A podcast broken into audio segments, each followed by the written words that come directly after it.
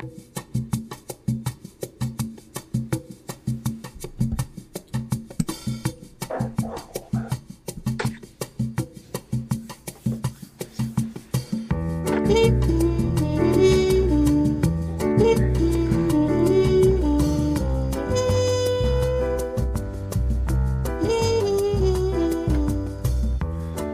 well, well, we are uh, we're live. You guys this is a very, very interesting one tonight. I'm your co-host, Mike Blue, and today, oh, and and today we have two very important guests. Two of our homies from day one, I'll say. I, I can't even get to give you guys a time period. But we they're both not new to the podcast. We're bringing them back because this topic honestly, I feel like they know a lot about. Welcome Akil and welcome Josh. Good to be here. How you doing, my bro, my brother? Everything smooth, man. Everything smooth. Let's uh hold on a second. Let me forgot to do it. But today's topic, Josiah, you want to start it us off? All right, y'all.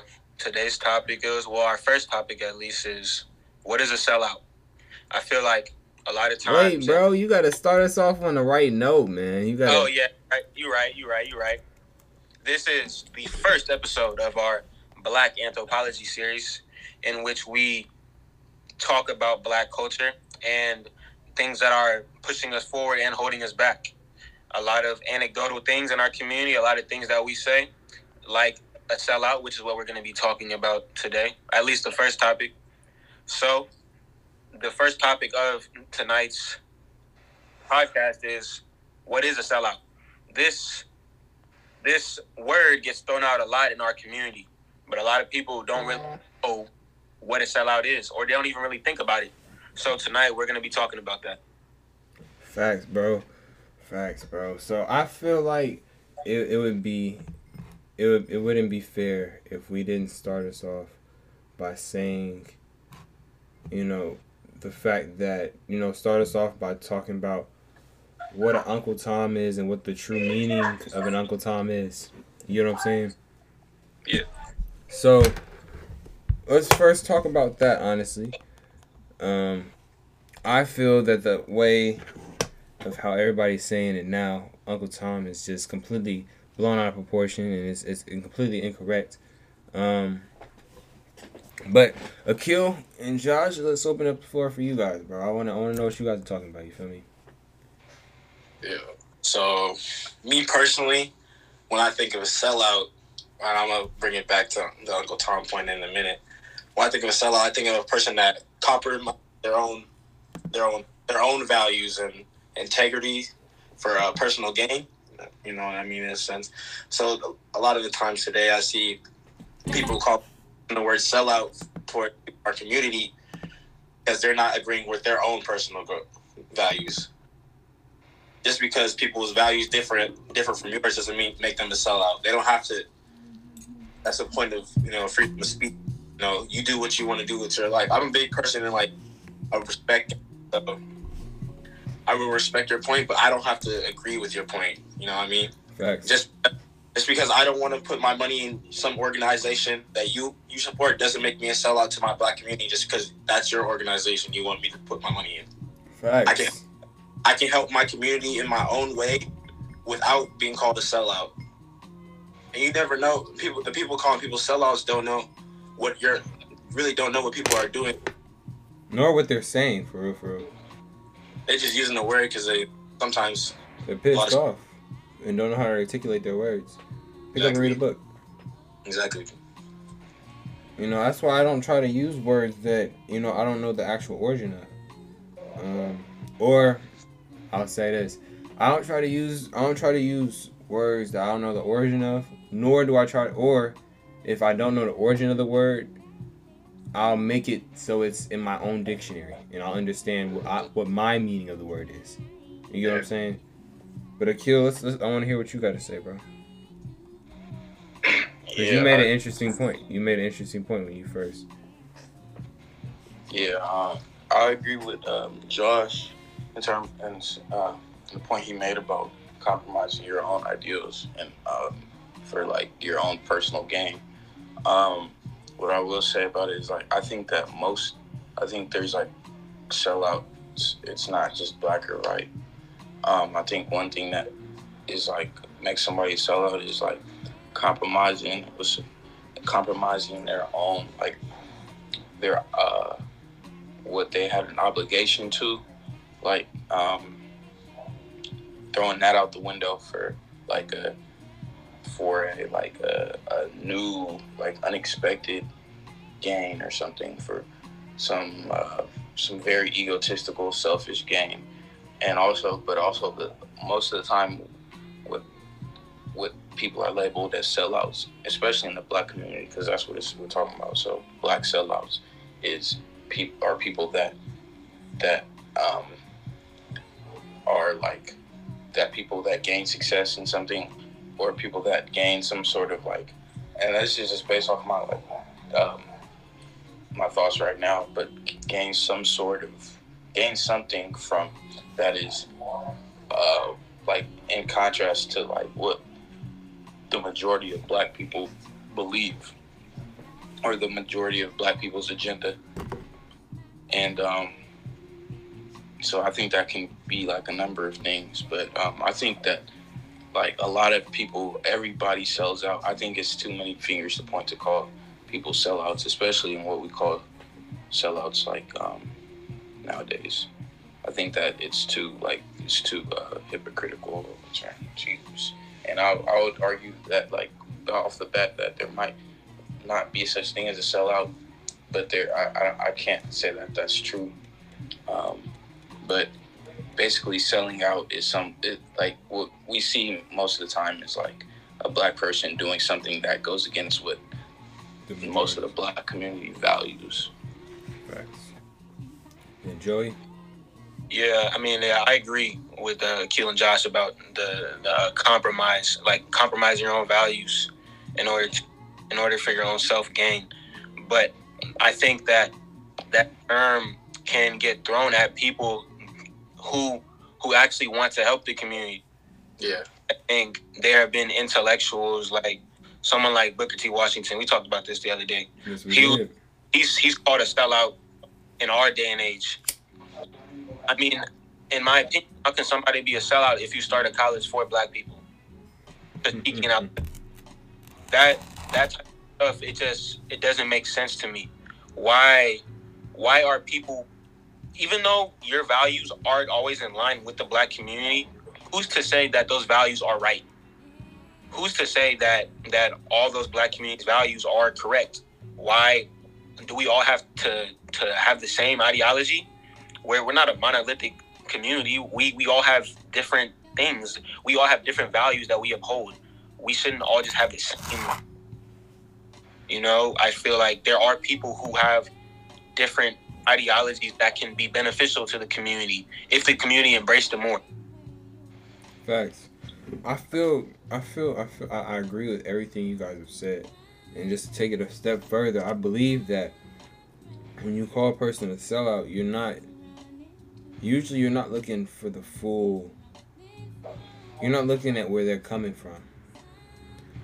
Usually, there are certain uh, exceptions to this case, but I feel like a very uh, blatant example is towards the end of uh, or no i would say towards the beginning of what malcolm x was doing a lot of people thought or no towards the end towards the end towards the end of what malcolm x was doing uh, when he branched off from the nation of islam. And when you when you look at that a lot of people saw him as a softie you know but he was just doing what he felt was right because his movement that he initially joined wasn't uh it wasn't i want to i want to talk about that. Hold on a second. Okay um before let me finish this point Wait, so is the discussion started? Like, how is it gonna work? Like, do you mean like we just gonna build off each other's? Like, yeah we're just gonna build off ideas and yeah, stuff? yeah we're just gonna build off Um, but I didn't want to answer this question, or I want to I want to get to this point that uh, Peeled Lime said. He said, "I don't know, bruh. Booker T. Washington was pro segregation. What's wrong with pro segregation? I I'm getting into it. I'm getting into it. What's wrong I mean, with pro no, but like you also gotta you gotta also like do more research on Booker T because there was some like I, I don't have all like the facts, but there was some uh like disagreeable stuff with Booker T. Washington. Yeah. Like yeah, I was like studying. I will say that Mike, he did have some, some stuff that personally well, I I mean, agree of course. I mean, every Wait. every every ideology has flaws, but you take an ideology and you you use it for what it's worth. Um, you know, Booker T, Booker T was kind of colorist, honestly. I, I, at least, okay, I'm not gonna say that for a fact, but that's what that's what it was hinting towards through the through the readings that I've that I've read. Um, but um, in other words, uh, I want to get back to this. He said, "What's?" He said, but I really want to know. What do you guys? How do you guys feel about segregation? Um, honestly, I I don't see anything wrong with it because out of segregation, or put it like this, I don't see anything wrong with self segregation. Now, when I say that, I don't mean like different. Com- I don't mean like just communities just split up because it's like mandatory. What I mean is communities should have a safe haven where they are able to uh, be free and be in their culture with themselves by themselves. You feel me? I- where nobody else should, where nobody else has a word to say. You know, similar to like Chinatown, um, Little Mexico, uh, Little, uh, Little, what is it called? Um, Little Italy. You know, places like that. And I feel like it's kind of crazy because a lot of people saw segregation as a bad thing, but you're not seeing segregate. You're not seeing segregation. What you're seeing was Jim Crow. Now, Jim Crow was a horrible thing, and I will never say Jim Crow is a good thing because honestly, Jim Crow was made by the government, but it was actually made by Democrats. But let's not get into that. Let's not get into that one part. That's gonna be deeper. That's gonna get deeper into the podcast. Wait, Michael, I want to I want to keep going off on your point because in the in the early 1900s, when segregation was going on in the South, it was declared as separate but equal, but black and whites weren't actually viewed as equals. Yeah. So, so in theory, you segregation couldn't be couldn't be looked at as whites and blacks do their own things, but they weren't treated as such. You know, Right. we see blacks had to go through the back of Still heard Tyler. They had to drink out of out of black restaurant out, out of black water fountains, which were bad. It was separate but equal, but it wasn't actually. So it was very, it was extremely flawed, and blacks were dehumanized. Yeah. And and I want to be, I want to make it clear that Michael is not agreeing with that stuff. Yeah, of course not. He- No, I, would- I, I will not. I will not. I will say this. I'm not agreeing with the fact that Jim Crow. Now, okay, we gonna get into the coon thing next too, because I really want to. Under, I really want to discuss what a coon is. Look out the coon, the coon. Okay, um, but Dr. Umar, I feel like when you say segregation, a lot of people think Jim Crow. So I feel like a lot of people need to get get out of. Yeah, we are Nick. We'll be up there on the podcast, Nick. Sorry. Sorry about that, Mike. It's all good. I feel like a lot of people need to get out of their heads that Jim Crow should be associated with that because out of segregation came Black Wall Street. One of the best, one of the greatest black civilizations of all time. Which only lasted for, what was it, a year and a half?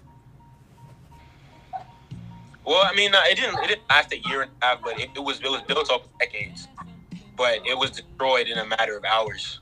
Oh yeah, for surely. It was crazy. It, it was it was destroyed. It was destroyed. It was destroyed midday one day, and then uh, overnight they were bombing, and then the next day that's when it was all done. But exactly, Michael, exactly. That's what I'm trying to say. Is like they, in theory, we're separate but equal, but blacks weren't viewed as human. So, Facts. so they bombed that that entire that entire city, a city that was that was in, that was segregated. It was only black people, and black people were doing fine on their own until they were interfered with by white people. And I think that's the primary argument that that Michael is trying to convey is that Let me get my charger. is that if if you if you don't interfere white people with with black people's bit, then it allows black people to thrive on their own without the interference of the government. And it's very interesting because I don't remember who made this point last night, but somebody said that Booker T's ideas was that get a job for get a job towards the white or get a get a white job or get a white collar job, um, and then you know then but the but the thing that they weren't saying yesterday was that when you get that white collar job, in his vision, it wasn't just to give back to the white community. No, because that would just be a complete waste. It was to take the white man's money or take the, the check that the white government or the, the company is giving you and feed it into the black community, which Black Wall Street was doing. You know, I think it said it uh, a dollar exchange at least. Uh, I think it said sixty times inside the community before it left Exactly. a white dollar exchanges uh, I think uh, no an Asian dollar exchanges 60 the same that the exact same amount white dollar exchanges I think around like the 40s the uh, Latinx communities dollar it, it uh, exchanges around 12 but ours doesn't even exchange six times Mm-mm. Six times Exactly. So that means you get your dollar, you take it. Damn, I wouldn't even say you take it to the corner store, man. You got to take it somewhere else, and then after that takes in, then it goes somewhere else. Nah. So Hey, that's yeah, I, I just kind of walked in. I, I walked in. I don't know really what the premise of the conversation is, but like I was just on a quick side note. Like, well, go ahead. What is it? They were talking about Black Wall Street and how, and then how dollars in different communities interact with one in that community. That's what we were just talking about. Just of that.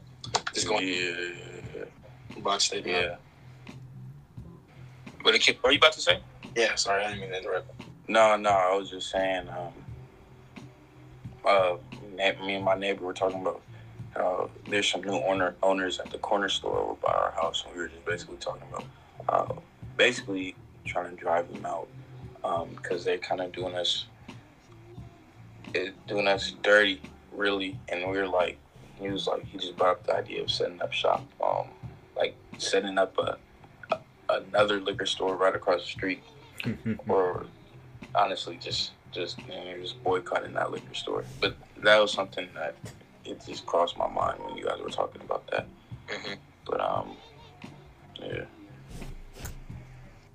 I mean, I mean, those people who have corner stores in our communities that necessarily don't belong there. I mean, it can be viewed as something that I'm not saying is completely harmful, but it can. It's it's it, it's not like culture isn't spread. Like a corner store is supposed to be a place of of culture, you know, where where, where people where people band together and talk about certain things. You know, a, a corner store can be that, but you know, if the corner store, if the owner of the corner store, if the owner of the corner store is scared of black people and he doesn't want black people around in a black neighborhood, then that that can cause problems in itself. Facts. Have Yeah. have of other races in black communities, and they're scared of black. There's and that type of community. That's what happened. That's what gentrification. That's what. That's one of the biggest problems with it. You have, you have people who are in black communities, and then eventually they try to like, you know, they'll they'll, they'll try to drive them out and stuff like that. They want to get them out of there, even though it was their community to begin with. Yeah. It was their community yeah, and when a white person or whoever moved in and wants them out now. That's one of the big problems because when that happens, that culture within the community is lost, and it just But explain. But I want you to explain why, because a lot of people just hear that and they're just like, "Yeah, that's true." I want you to explain why that's a fact. Can Like why? Like why is it? Why is it bad for a community not to have a safe haven? it. You should remember we were talking about your neighborhood in general. Remember that with your with your grandparents and how everybody everybody knew each other, but they started as gentrification started. The whole neighborhood looks different now. The neighborhood you grew up in is completely Yeah, I mean, yeah, that that is like my neighborhood. It used to be, it used to be, everybody on the block knew each other. I think the whole United States is a little more like that now. Like a lot of a lot of neighbors don't really know each other. yeah, that's true. Too. But- But specifically in my community, like my grandma names all the all the old residents of the neighborhood in each house. But it's not like that.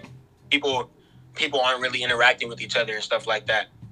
But in the '60s in my neighborhood, it was all black, and they all talk to each other, and they all they all mentored each other. You know, there are there are a lot of people in our community who need a mentor in their life, and they don't have that because the community isn't as close with each other anymore.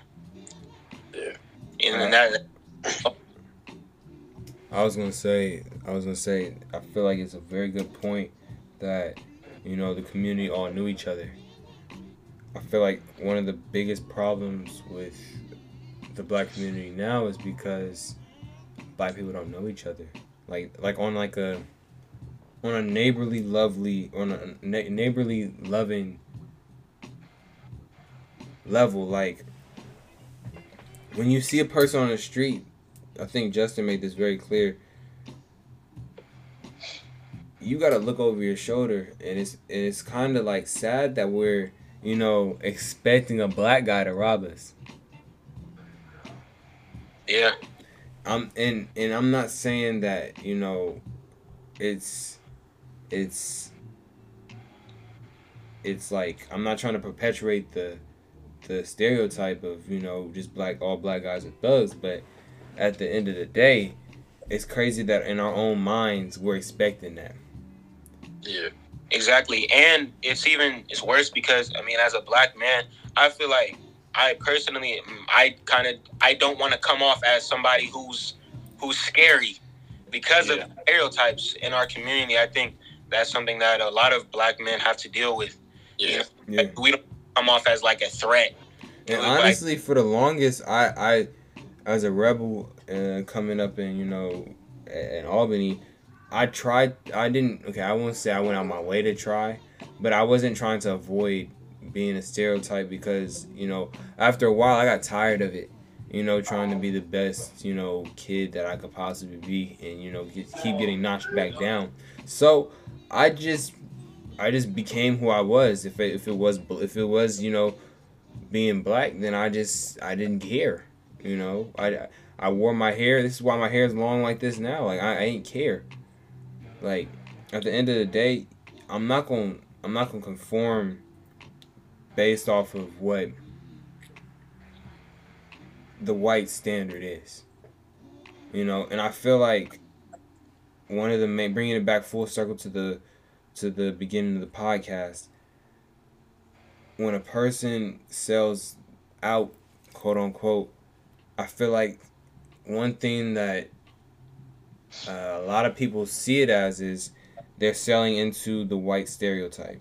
You know, the white man, you know, white collar, you know, low cut hair, but you don't have waves, um, long sleeves with the with the corporate with the co- with the corporate noose um, you know, khakis or slacks, you know. And another thing that, you know, is kind of intriguing to me is that um, in the book that I'm reading now, it's called uh, Black Black Rednecks and White Liberals.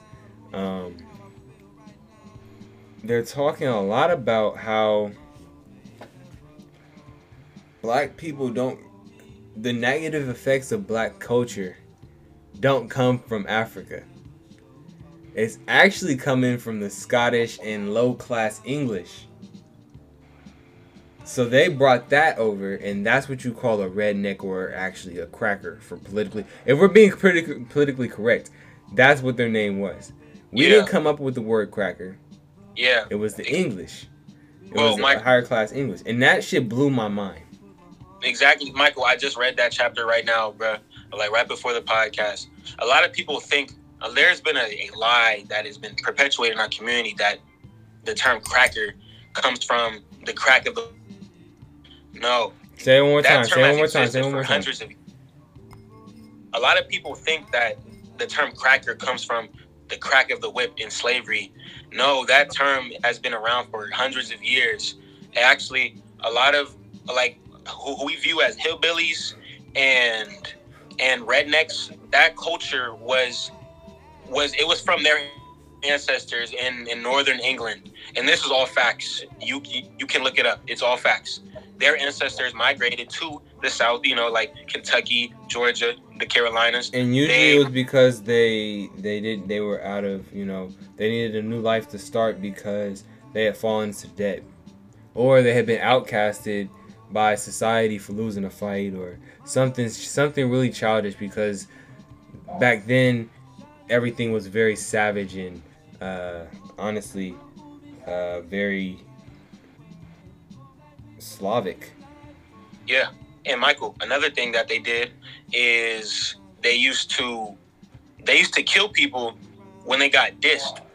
Yeah, And- bro, I was reading that, bro. It wasn't even And- in, in the in the way they killed them was so inhumane. They would gouge you- their eyes out, castrate the men. Exactly. It was crazy. Exactly. And think about this. A lot of the same type of culture that we see in, in, in United States urban hoods today in black communities, somebody can get killed off if they diss somebody. That that culture did not come from the black community. It was passed through southern hillbillies in the 1800s. Hey, get off And- there. and it was passed it was passed to them. Yeah, but a lot of people don't know this. Facts. That is not our culture. It's only given to us. Yeah. But y'all, uh, anybody who's in there and it- who's in here should read that book, Black Rednecks, White Liberals. Me and Michael just started reading it. Yeah. That that that book, it might it might change your whole view on a lot of things. Honestly, that, that's But- facts. If if a book is fact based, can you can you really get mad at it? Can No. you get mad at it? Fact? Only only thing you can get mad at is the fact that you know history is history. Exactly. But I do wanna I wanna open up the floor. Everybody, please blow up the questions. I see that Tiny Tay asked a question. Not you doing the South. We love the South. No, I I wasn't dissing the South. I'm just saying where where that where that culture comes from, and that culture doesn't come from the South. It comes from northern northern England and Scotland, or at least the the, the 1700s version of those people. And it was Facts. it um it came down to white people, and then the white people passed it down to black people, and black in in that and that mentality was is now in American hoods. You know, it's I mean it's it's a very interesting book. But like like Michael said, if y'all have questions, y'all can ask. Yeah, we got we got one question down here, and then we got another one. We got another one too. The name of the book is Black Rednecks and White Liberals. Someone just asked. That's what they asked. Yeah, that's it. I was just saying it. For, Okay. we're on this topic. How do you guys feel about other black people? Wait, Michael, I can't see the full question. Can you read it? Yeah. Um. Since we're on this topic, how do you feel about other black people when? No, what do you? How do you feel when other black people make things worse for the black community, or knowing things that could have, or knowing things that could have been handled differently? Where, where's Um, that question? It's on the bottom. Um, I feel I don't it's a complicated question. It's on the bottom, kill. It says question. question. I don't. No, it doesn't show up for me. This is shut up. Okay, read it one more time, Mike. Okay, the question is how do you feel when other black people make things worse for the black community or knowing uh, knowing that things could have been handled differently? Mm. I feel that I'm, I'm assuming that you're saying for like in, in the in the public eye like celebrities or like black famous people um black famous famous people if that makes sense um I would honestly say that it's very interesting because at the end of the day a person's human first and foremost before anything. But um, what when what comes with that uh, level of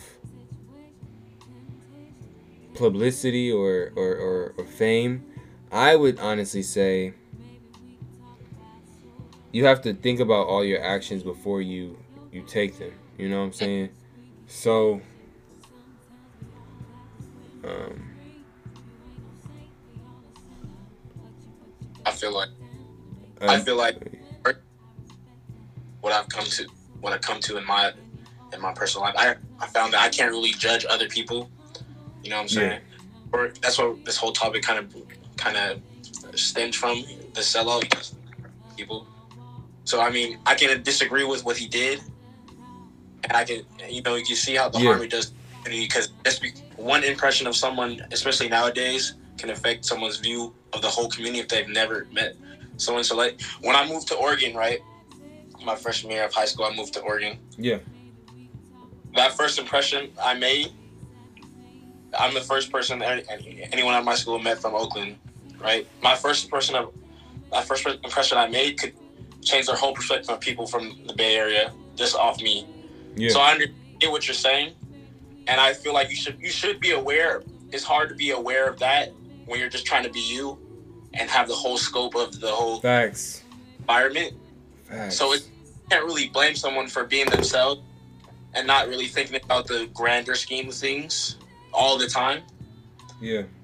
And you know, I was just going to school like I wasn't thinking about how how, how this changed my whole, their whole perspective on the, on me. Yeah. I was just trying to go to class, but I think it's important to. I mean, you can criticize someone, but don't take it too far. You know what I'm saying? Because we're all people at the end of the day. That's facts. I actually want to. I do want to answer that question. No, I haven't, I haven't said this. I'm a minute. I'm a, I feel like. I feel like it's not really like. No, I, I hear what you're saying too, Josh, and I agree with you. Like, and I think kind of building off that is like a black per. It's not.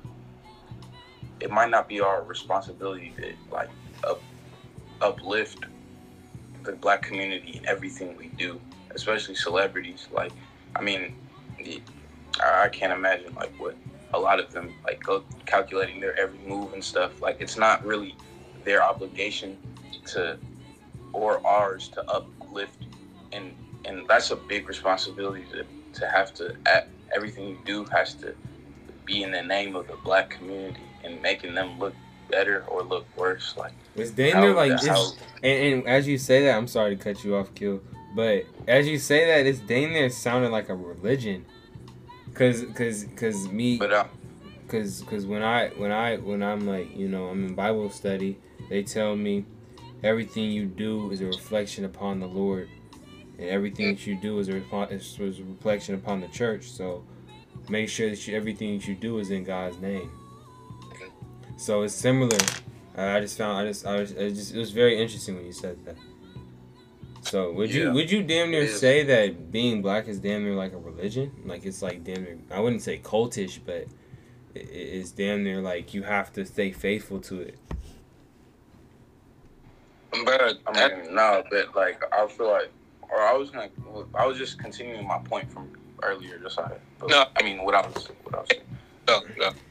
Yeah, um, I mean, yeah, I, I, I do think it can be like that, but I, I refuse to live like that. So I'm Yeah, not facts. gonna live like that, and Facts. I'm not, and I know a lot of things that I would that I have to say, or people would look at that as bringing the, uh, co- like black community down, but we're like, we all say we're a monolith, and I think like, I don't know, I don't know what the answer to this, but just thinking that every black person, especially in our daily lives, is like everything we do is in the name of the black community is going to like uplift or, um, like or bring the community down is just like it's, it's kind of like an impossible task.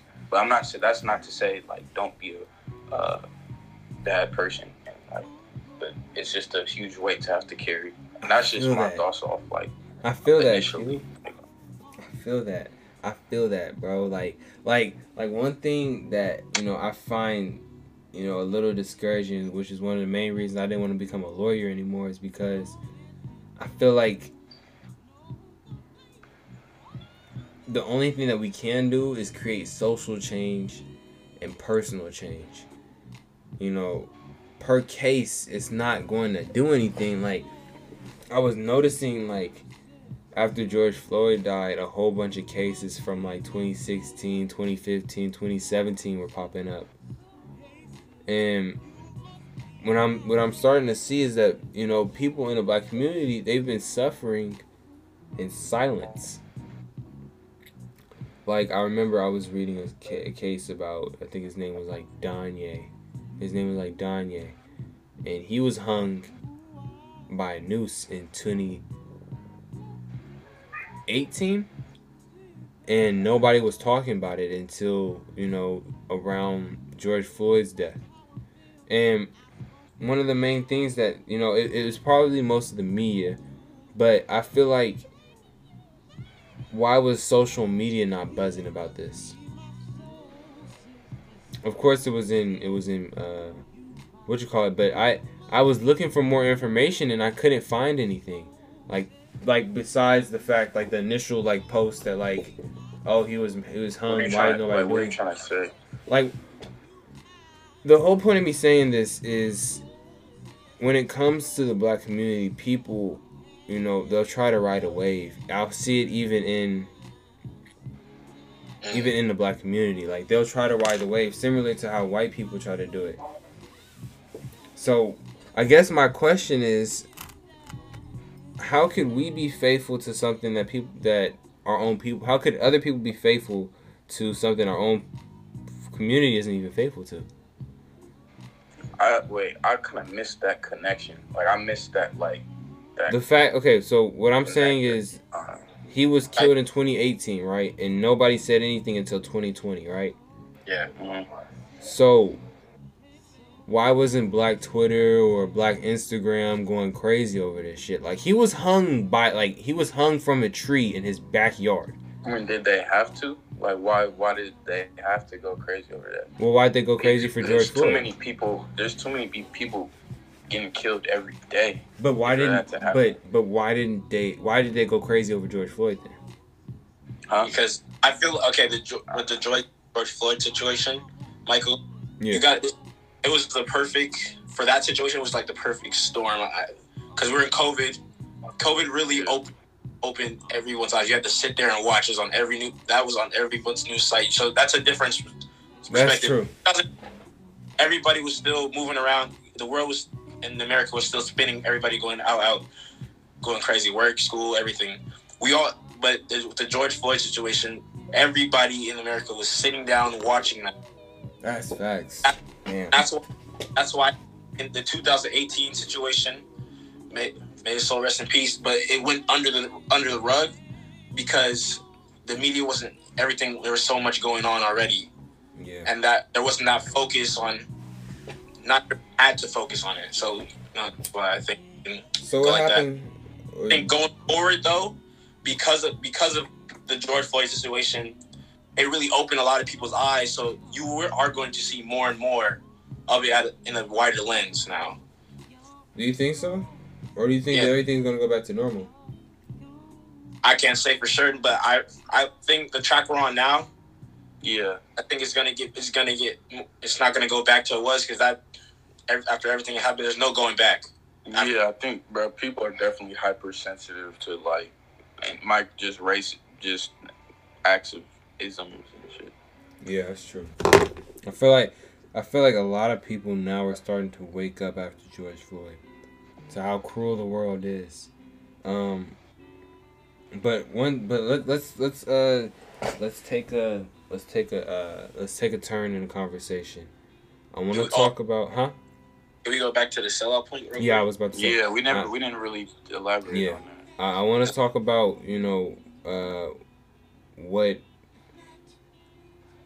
like some famous people who we feel are like sellouts. Okay, I got it. I got it. so before we go into this famous people of Yosina sellout, I want to kind of break break up what I had some I written down something before we had this, this talk. Go into it. I was- baby. I was thinking about a sellout. I really could only I broke it into like two two like two possible things. You know, Yeah. the sellout, the sellout that people use most of the time, they're calling out some out someone. Say it one more time for me. The person, the sellout when they're calling when you're calling someone out personally, like you're calling Yeah. oh there, there's that one, and then I also think that you can sell out yourself, and there's a self sellout. Yeah. Or like communal sellout. You feel me? like like for example for example for example with the self sellout i think think because we use that word a, they use that word a lot i think the self sellout i'll use it use the example let's say like like me personally let's say i was my goal was to better my mental workout everything uh, da. but I, every time i don't do that workout i'm selling my i'm gonna sell out to myself in a way because i'm selling myself short i'm not completing Yeah. Yeah. I mean, Yeah, I- yeah, yeah. I know what you mean. Yeah, that's and there's the sellout where of course people calling out. So I just wanted to break those two up before we get too much deeper in them, so we have a lens to kind of break break these two down. Yeah, I, I think the I think the other one, the other one, Josh, the Mhm. not the self, not the self sellout. Yeah. I think that's what we're kind of referring to. So I feel I feel In first my and foremost. opinion, in my opinion. Yeah, no, I, I agree with Kill. I feel, I feel like one thing that a lot of people, uh, I feel like that was a really good point. A lot of people don't like to talk about the self sellout because they'll mix it up and say that they are the same. Mhm. Um, or they'll say that you know a person from the same community they they owe you owe me the exact same thing because we're from where we're from and you just got the lucky straw. Mhm. You know what I'm saying? Um, but Uh, somebody commented on uh, Lil Nas X, but like, I, you know, you already know I got something to say about that. Um, all right, we go. I, I want, okay, you know, go. I, I need. We need. We're, we're gonna need the sound bite later. So I want. I want to hear. I want to hear it. I want to hear what were it. you saying? He'll talk about it. Yeah. Um, how, okay, my question is, bro, this is this is like what I have to say about it. How did? Yeah, eh, Josh, that is true. Uh, Josh would have said self accountability, but I just want to know how is Lil Nas X a sellout? Um, that's that's really my question. I Is it a feel like- rhetorical question, or do you want somebody else to answer? No, No, I'm, I'm, I'm asking like the chat, like just people in the chat. Um, but I don't think he's a. I, I don't know how he's different than anybody else in the music industry. That the people that call him a sellout are most people calling him a sellout are people that it's a lot of black people that listen to. All right, I sell, sell selling his soul for the devil or whatever what I saw it as was like it was obviously satire. and That's my opinion. Is like he was doing that to prove a point to where, of course, black people are gonna get mad at a figure of, of the devil, like a physical image of Satan or whatever. What has he done? Or, or why do black people get mad at that, but we don't get mad at ideas that actually represent the devil? I'm not religious, but ideas that represent the devil, which are like killing, killing, stealing, lying, cheating, living just a unholy life, an unhealthy life. You feel me? Like we get mad at we get mad at stuff like that. I mean, we don't get mad at stuff like that, but whenever it's like an image of the devil, when it's so surface, we can't really see past what's like what the message is. What's so Like what? How is? What, what? What more? What harm is he doing to our community more than people like? Lil Boosie posted on his Instagram. He had like a, a wave your stick challenge. I didn't see not see one person commenting on that talking about the devil. That's more like demon, like devilish to me than if I um than uh what Lil Nas X did. If there was anything like his, I don't his like if I was a religious person or just as a person myself, his what he did had no direct influence on me than like what other rappers have.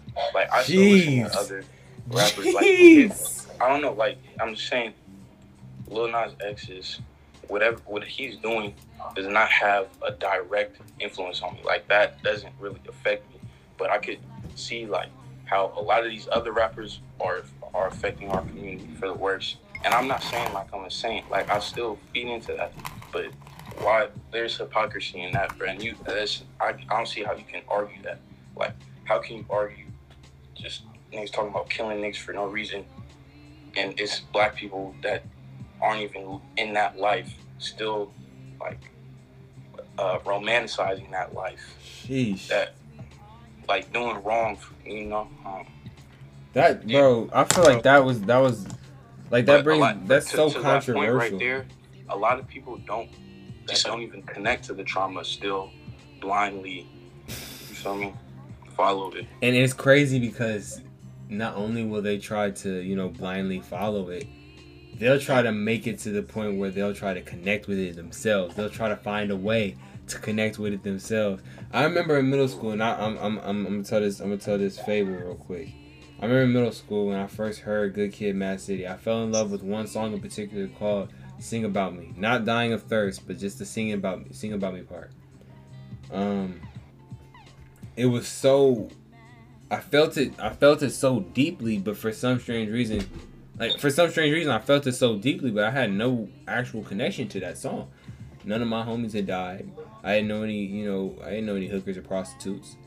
And at the end of the day, the only the only verse I could possibly connect to was the third verse, which he was talking about, you know, looking at both of them and then reflecting upon himself.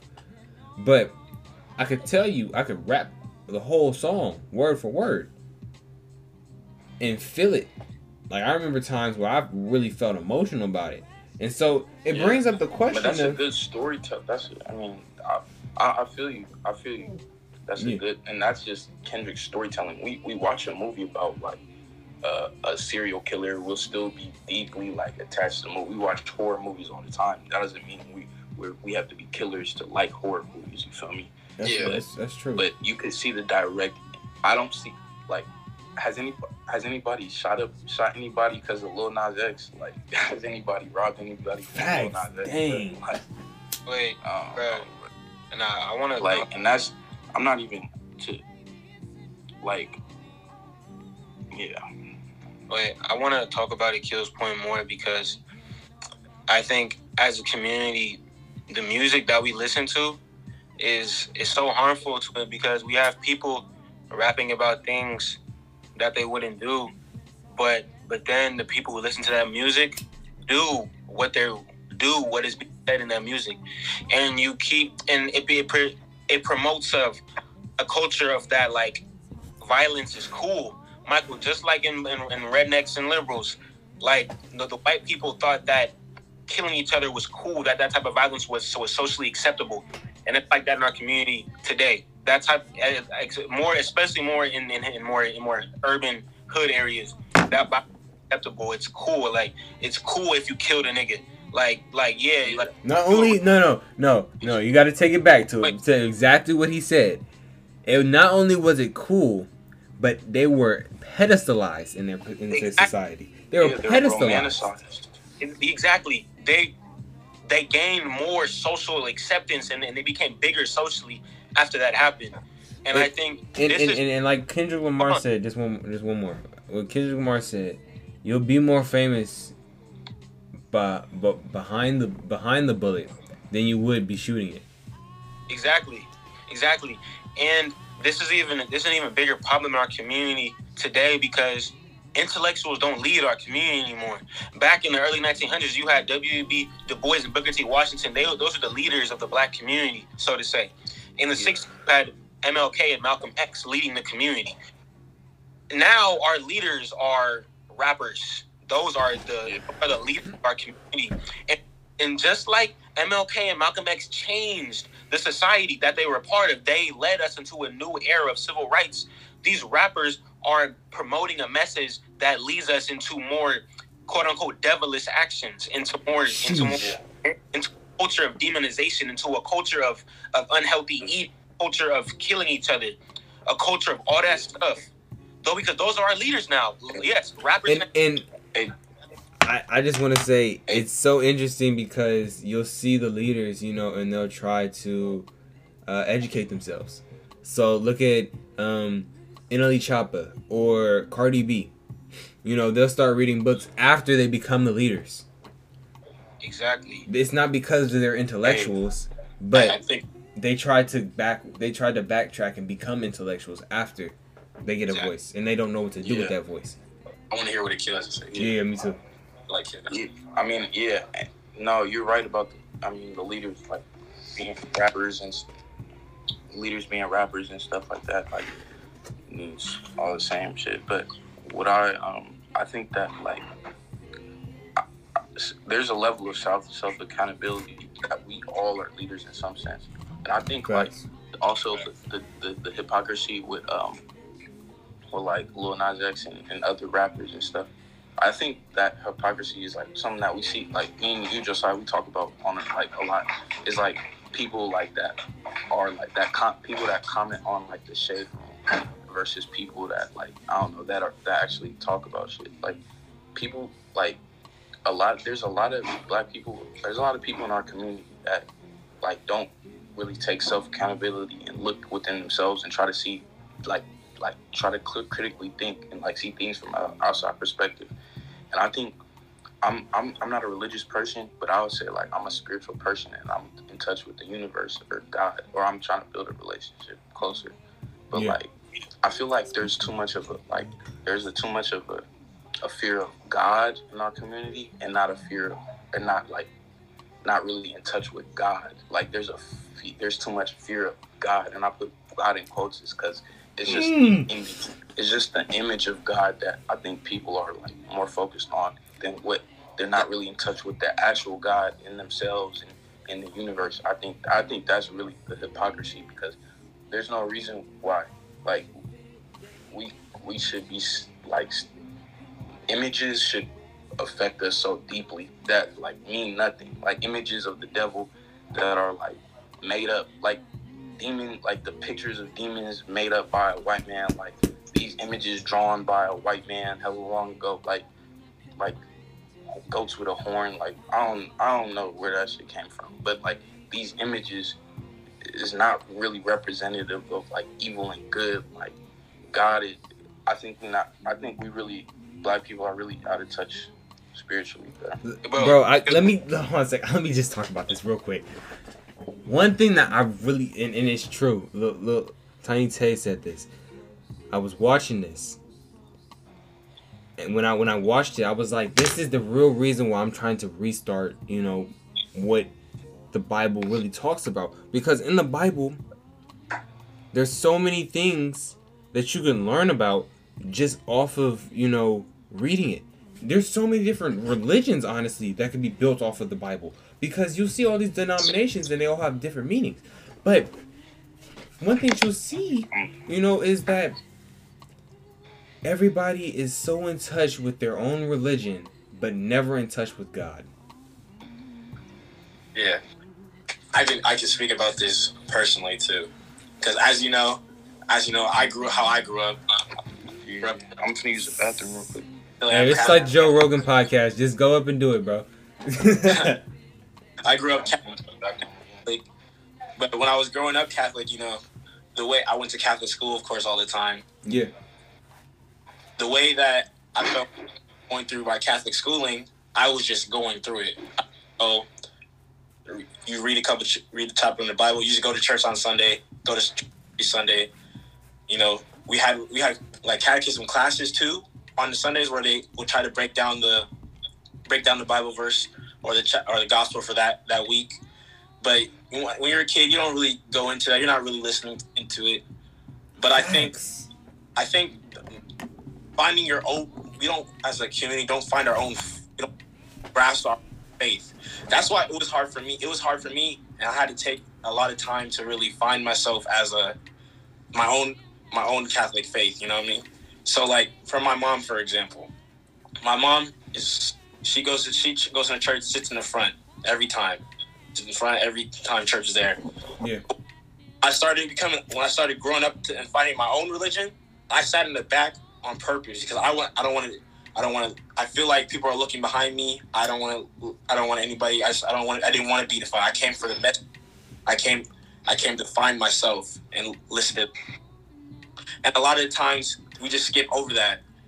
And people don't just take the message in. Like Akil was saying, they don't take the message in. They just they try to live the lifestyle as a, as a Catholic without lifestyle.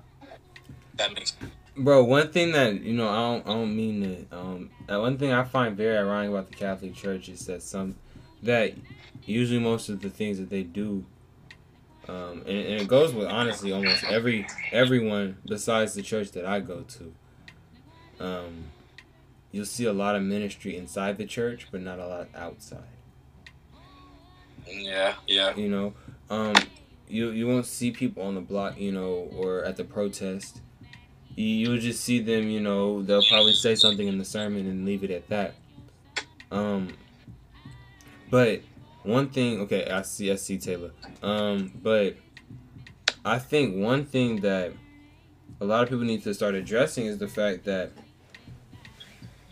why are why are people hating on religions just because that's that's what somebody believes in?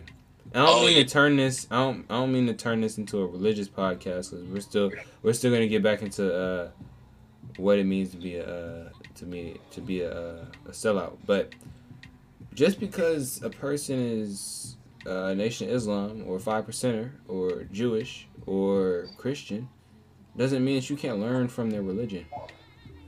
But that could right to the point of I believe that connects right to the point of being a sellout. You'll have people that will will they'll- well the definition of a sellout is changing your personal values for different situations. I, I know people that that will say Yeah, we got a minute left. I'm sorry. I, I didn't know that this shit was timed. Well, say their say their religion. Oh yes, I follow this religion, but when their friends talk about it, or where their friends say go out and do things that are against their religion, Yeah. they go do. And I also know, I also know people. I've heard stories about people going to like going to like uh, church camp, right? You know, Yeah. church camp in the summer. And the reason they're going to church camp is just because it's help, it's super fun and like they wild out, do crazy stuff at church camp, which kind of which derails from the whole point of you going to that church camp, you know. Facts. And it's just like it's just hypocrisy. It's it took it took me a long time to really understand that. Yeah. I got to a place where I, I know my faith. I'm a comfortable with mine, and I can articulate that. But some people can't do that. They're not able to articulate because they don't really know what their faith in. They don't know what they believe in. Sheesh. They just be, they they believe what they're what they're uh, a lot of Catholic and religious things are often like through family. Yeah. You know, your Yeah. mom's Catholic. Your your uh your, you follow you follow suit. Yeah. It's changed more nowadays for our generation. Yeah. Definitely. But um Jose, before we end uh the Instagram live part, I just wanted to say thank you to all those who came on tonight. Uh Wait, said it perfectly right there. I'm sorry, but there she said it perfectly. Where a sellout is a social. Uh, you sell, you're not a sellout until you no longer align with yourself. That's perfect. That's she said that she articulated that. Facts. But thank you to all those who came on. We're gonna continue, and if you want to hear the rest of this podcast, go on to YouTube or uh, Spotify. Thank you guys. One love. I don't care what color Jesus was. He says you don't care what color Jesus was. I feel as though I we were talking when they were talking about the, the Bible. I was gonna get into that. I was gonna talk about because they're uh, you're talking about some people take take the images from the Bible and portray that. And you were talking. I was gonna talk about how you know the Bible that we have today isn't necessarily the Bible that we had back then. You know, of course, The Bible throughout- we have now is damn near not even the Bible that we had back in the 1970s. yeah, it's they're- as as as the world changes, as you know, it, tra- it translates. You know, they change thing in the Bibles. That's what they do. Quote quote quote quote translate. Yeah, but there's there's a whole bunch of stuff that you you gotta really just take it in for yourself, in a way. Yeah, shit. That shit damn near sound like a lot of work. But I feel you though. That's dedication. Yeah, you, if that's why that's why I feel like it. Religious. When you say you're a part of a faith, you work to ex- understand that faith for its good and for its flaws, not just for Sheesh. It's interesting. because Shit, I just I just live by what was pre- what is in me. Uh, bro, Akil, I mean, that's the thing, bro. I think a lot of people in religions, at least my friends, or like people that I know, go are very serious about their faith, but they don't practice the, the values of their faith. And Yeah, when. I was younger growing up, like people would, like, no, I wouldn't get shit. But if I, people would ask me if I go to church, and I'd be like, "No, I don't go to church." But the thing about me is that I lived, I lived a lifestyle of of a, a typical Christian man. You know, I treated people around me with respect. I treated everybody fairly. I was friendly with everybody. I included people, and a lot of that stuff um, comes from being in touch with myself Yeah. you know? Like I'm in touch with the spiritual version of me. Like and even now, all the stuff that I work on myself, that stuff comes from inside of me. Facts. Because I wanna be I wanna be somebody great. You gotta put in the work, you gotta believe in yourself, and that's something is that is a spiritual essence Yeah. Of of belief, Of knowing. Yeah. Of just of knowing. Of, yeah. Awareness of yourself. That is like spiritual. Spiritual and a lot of and there's a lot of there's many there's many yeah you already know bro Wait, wait, wait, Michael, wait, turn the music down a little bit. Slow out. but yeah I, I'm, I'm I'm finna cut I might come back soon though All right, But um, yeah I'm gonna go to the house and then shit I got you. All right. Cuff man, cuff man. it is you. Hey, brother, I'm trying to be up next. Don't see.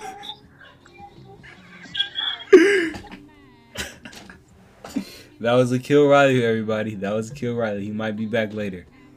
But to continue with this conversation with us three sages, um, I feel one thing that we did not cover in the podcast, which I I was very careful and didn't want to discuss on live because I feel like this con- this conversation is something that's going to be very controversial and is going to start stirring up a bunch of questions.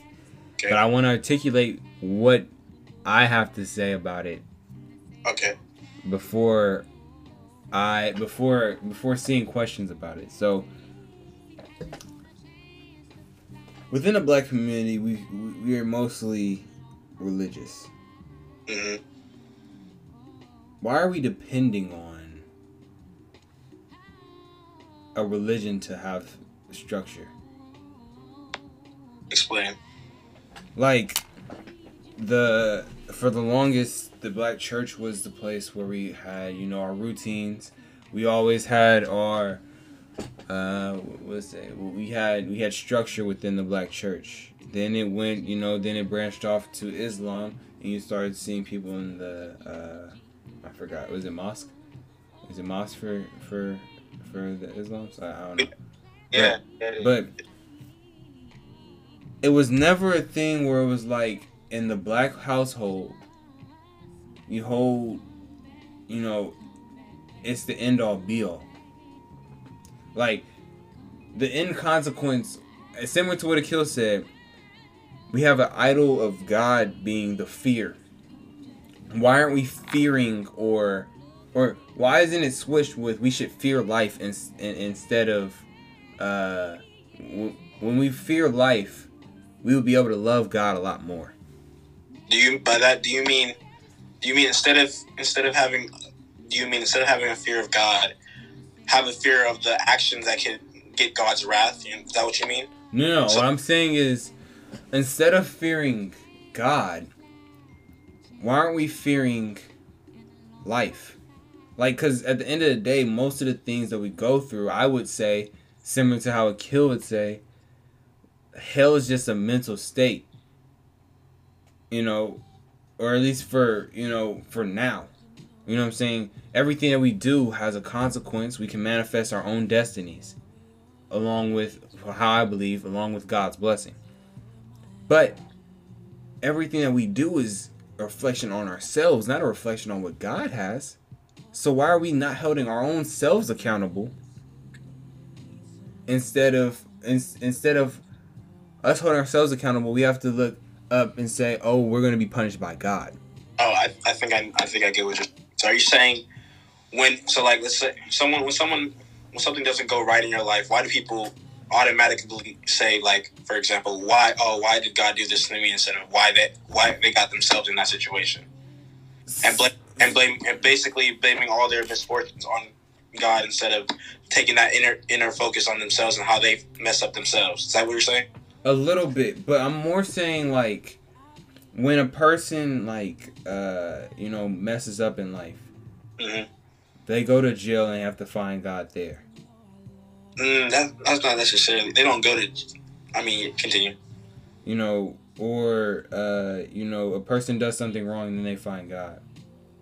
Why aren't they finding God when they're in a peaceful place in their life? Mm, I see what you're saying. You see what I'm saying? Like, like why do you need structure, and why is religion the structure that you need when something bad happens? Okay, okay. Because when a person gets saved, it's usually they're getting saved out of a bad place. Why aren't they being saved out of a good place? And why? Why is it that the black community needs the church? Like they need the church. Ten percent of a black household's money is going to a church. It's in the Bible. It's in the Bible. It says tithes. You, you give ten percent of what you get, what you have, to God. So why is it that you're putting all this effort into, you know, a church, but you're not putting it into, you know, the survival of your own people? Because how I see it is, the church will not be around if black people aren't. And so you must take care of what's vital first before you, you know, give your access to God. I think, I think, I think you need to break it up into like because what you're talking about, I I can't really because I you know I didn't go I didn't go to quote unquote black church. You know Yeah. I went to I went to St. Louis, St. Louis, but I hear what you're saying. I, I went one or once or twice and I hear what you're saying about the what do you say about the money? It's in it's in the Bible that ten percent goes to God, the tithe. ten percent goes to God, Mhm. and I, I don't really. That's from your perspective. You might have that different view because I can't. I can't really relate to that one because, you know, at my church, I, I was even today. I, was, I still. I mean, don't put this.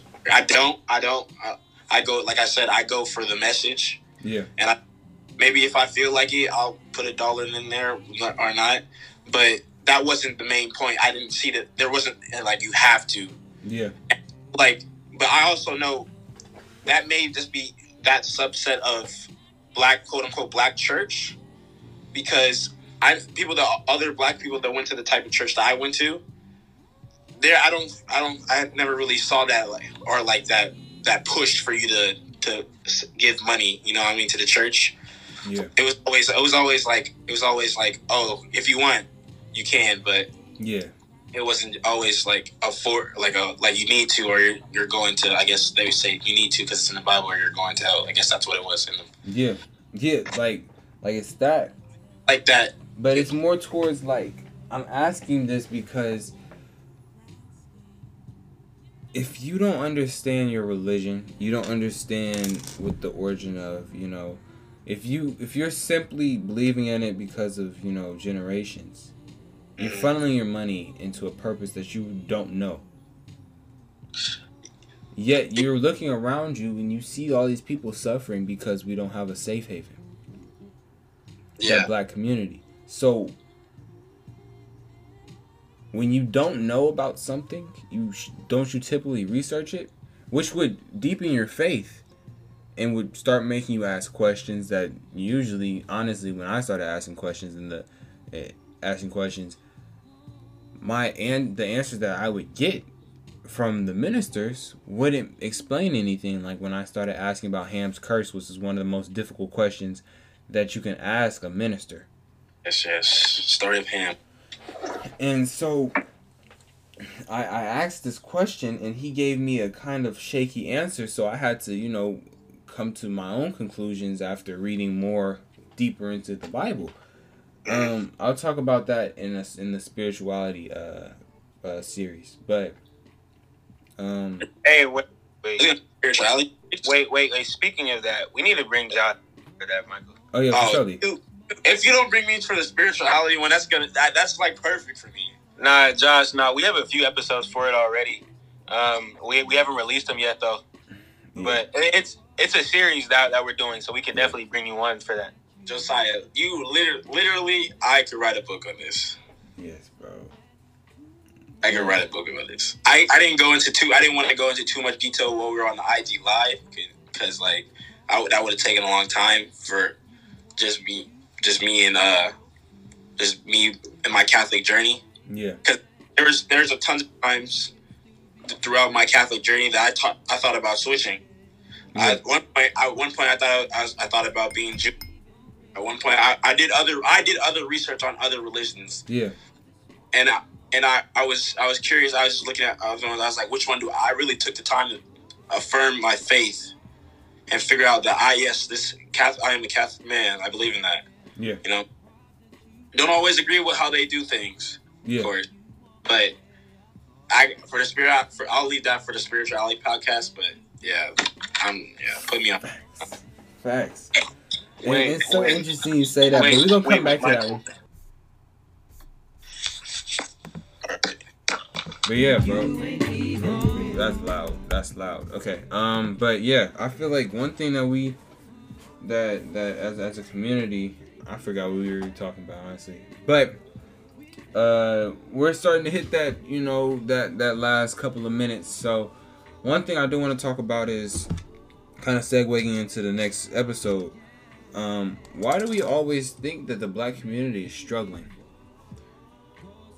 I mean, I feel like I feel like because we have been struggling for so long, it's kind of in a way ingrained that we that we are in struggle. You know, it's kind of in our it's kind of put, it was kind of put in our DNA in a sense. You know, the black struggle. Would I you? feel like we, sometimes we overly overly use that to not have accountability for ourselves at sometimes. You know what I mean? yeah, I feel like sometimes, not every time, sometimes, and this is, this might get controversial, but I mean, I'm, I don't care. bro, it's the Black Lotus. Speak what you want to speak, bro. Yeah. I feel like sometimes we do.